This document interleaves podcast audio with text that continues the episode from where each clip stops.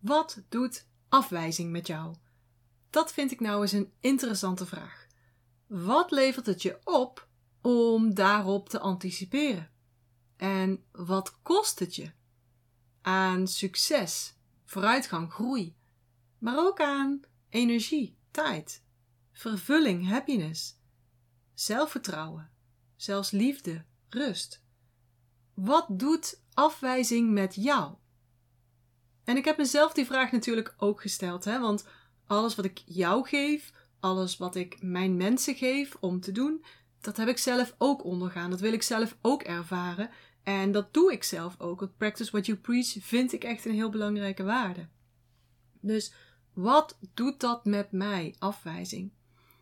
En het ligt er natuurlijk helemaal aan in welke mate die afwijzing opduikt. En ook van wie die komt. Een afwijzing van iemand die ik lief heb, doet me, doet me natuurlijk zoveel meer dan wanneer er een troll reageert op een, op een Instagram post of een uh, advertentie op Facebook of zo.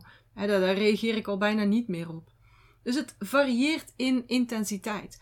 En daarmee varieert het ook in de tijd en in de energie en ook in de headspace die ik nodig heb om weer terug in mijn energie en bubbels te komen.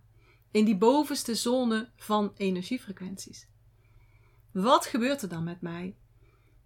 Nou, als ik me afgewezen voel, want er is natuurlijk een verschil tussen afgewezen zijn en afgewezen voelen, dan maakt dat dat ik me aangetast voel of beledigd voel in mijn wijsheid.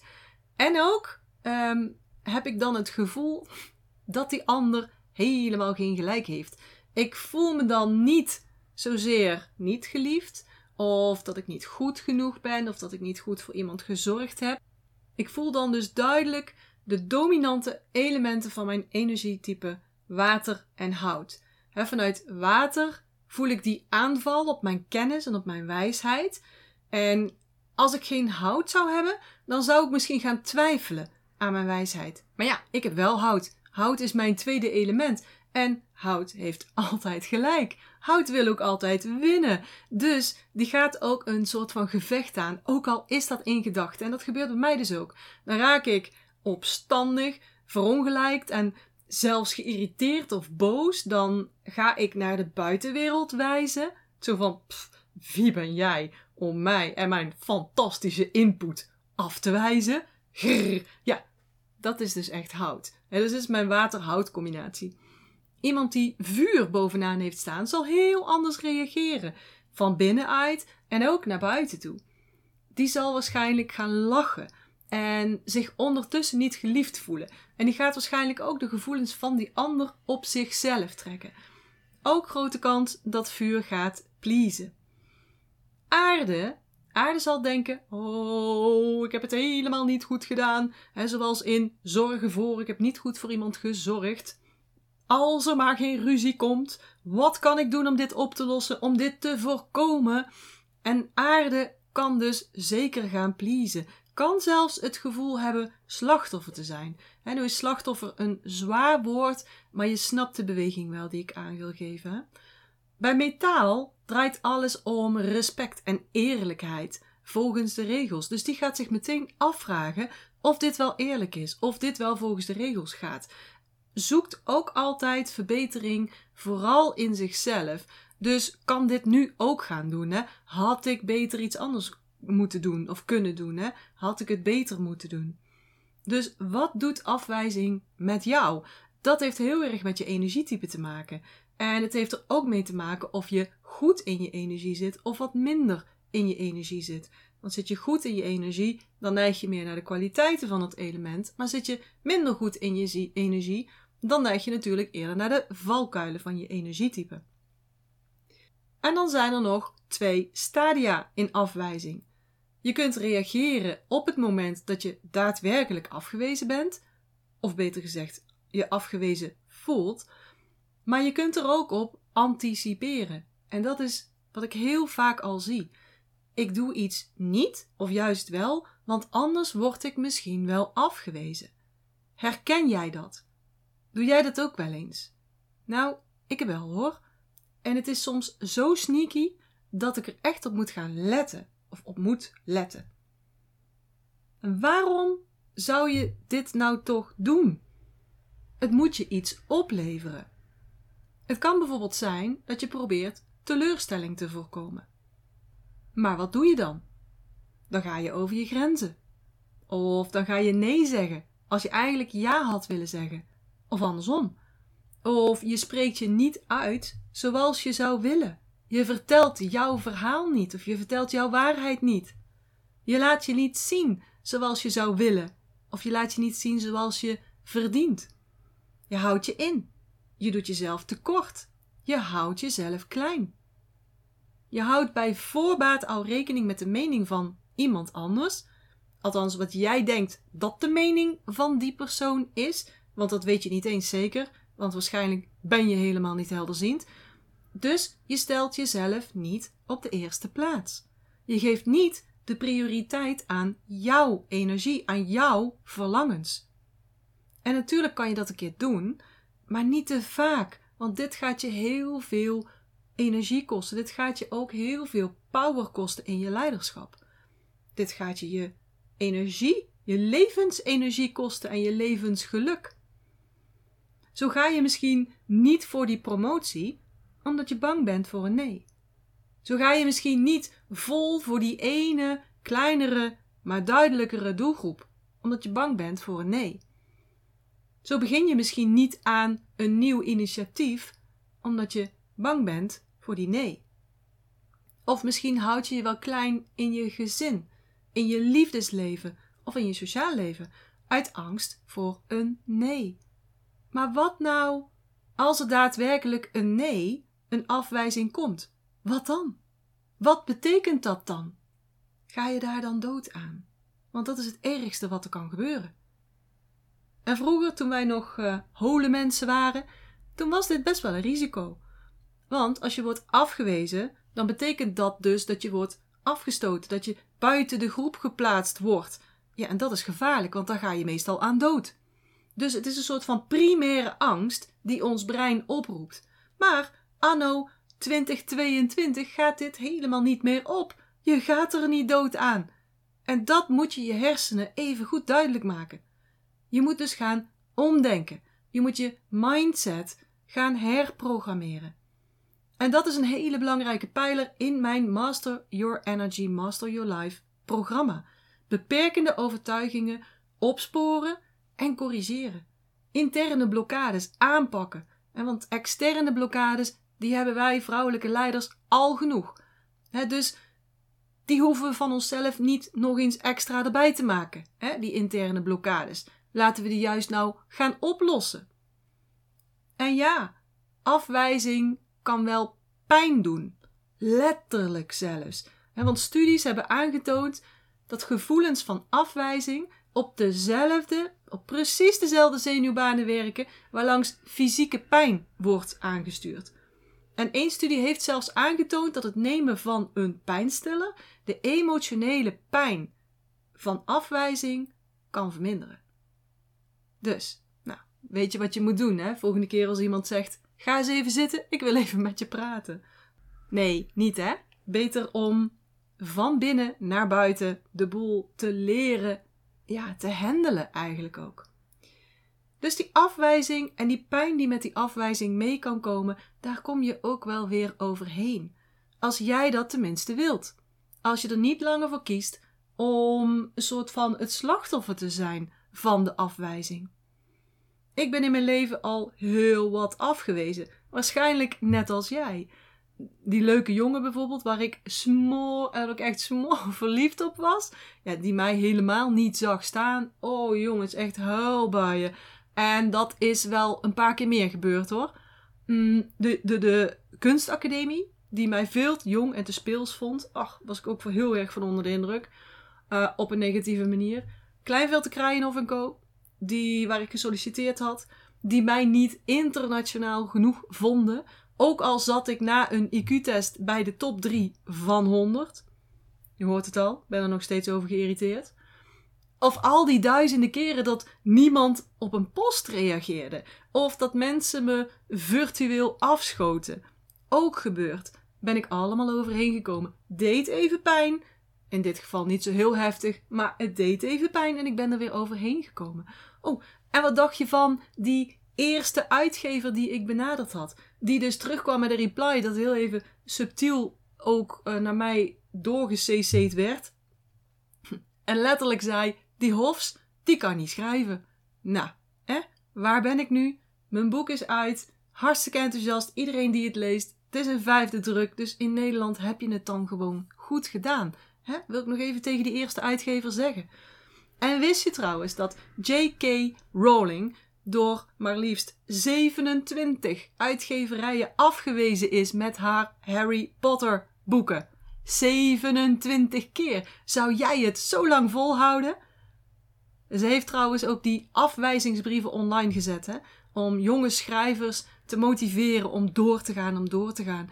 En ik hoorde van de week mijn eigen coach zeggen dat ze wel 60 keer achter elkaar een nee had gekregen bij een salesgesprek. Kan je je voorstellen? 60 keer achter elkaar. Zou jij het zo lang volhouden?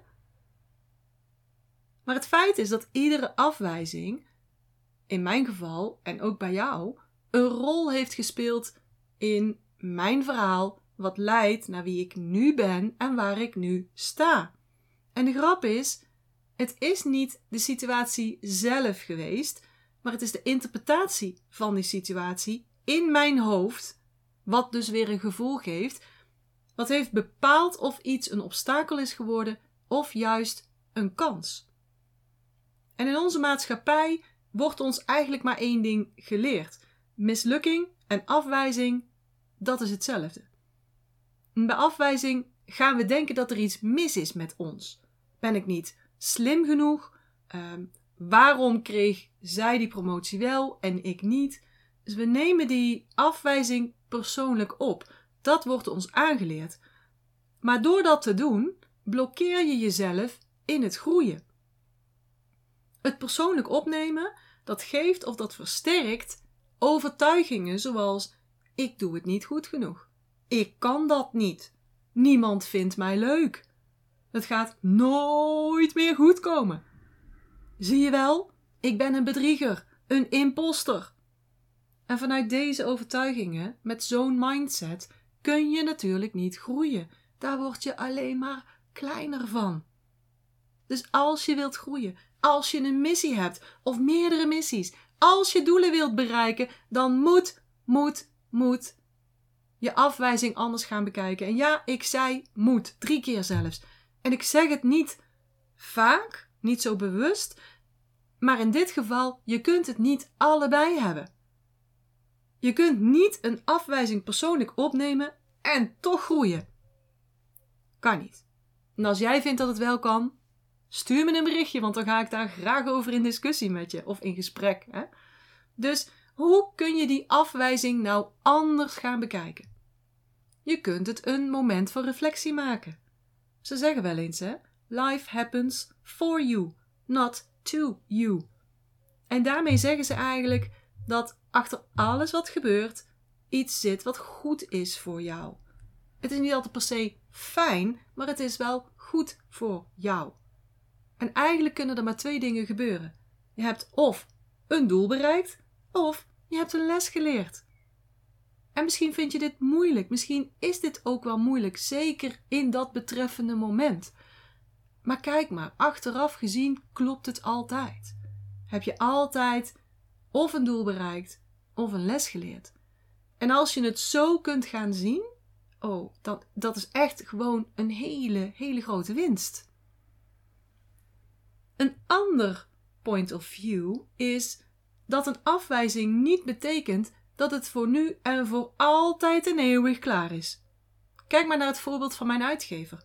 Was het toen klaar? Toen die uitgever zei: Nou, die Hofs, die kan niet schrijven, niet.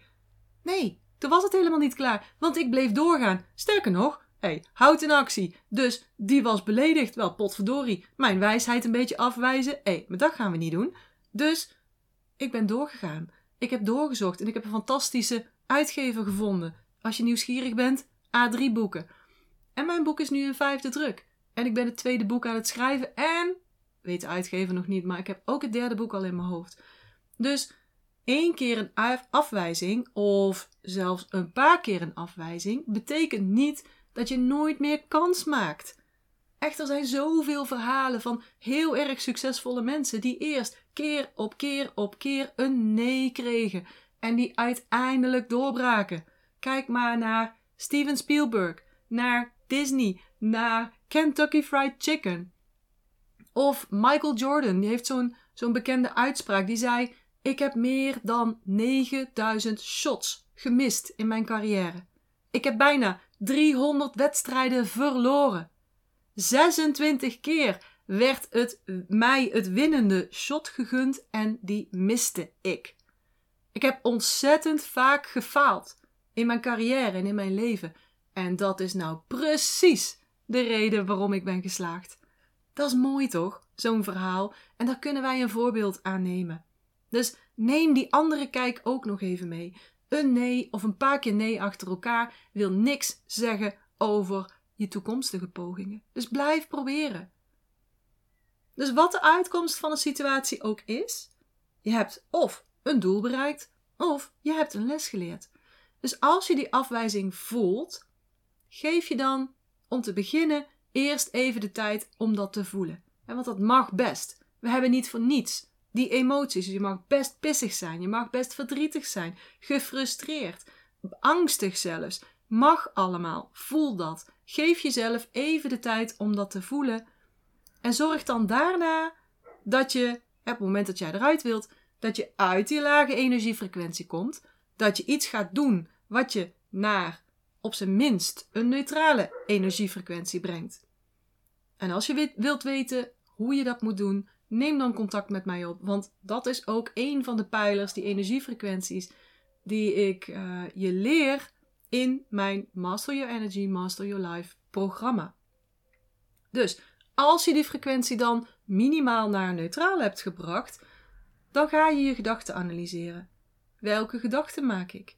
Welke gedachten maak ik die ervoor zorgen dat ik dit nu voel of voelde? En hoe kan ik die gedachten ombuigen? Hoe kan ik die gedachten reframen? Reframen. Hm? Maak het bijvoorbeeld groter. Ga erboven hangen. Want het gaat meestal niet eens om jou. Dus maak het niet te persoonlijk. Maak het überhaupt niet persoonlijk. Wijs jezelf niet af. En onthoud dat dit niet het einde is. Je hebt iets geprobeerd. Dat kan je in ieder geval zeggen. Ik heb in ieder geval niet niets gedaan. Ik heb iets geprobeerd. Dus geef jezelf dat compliment.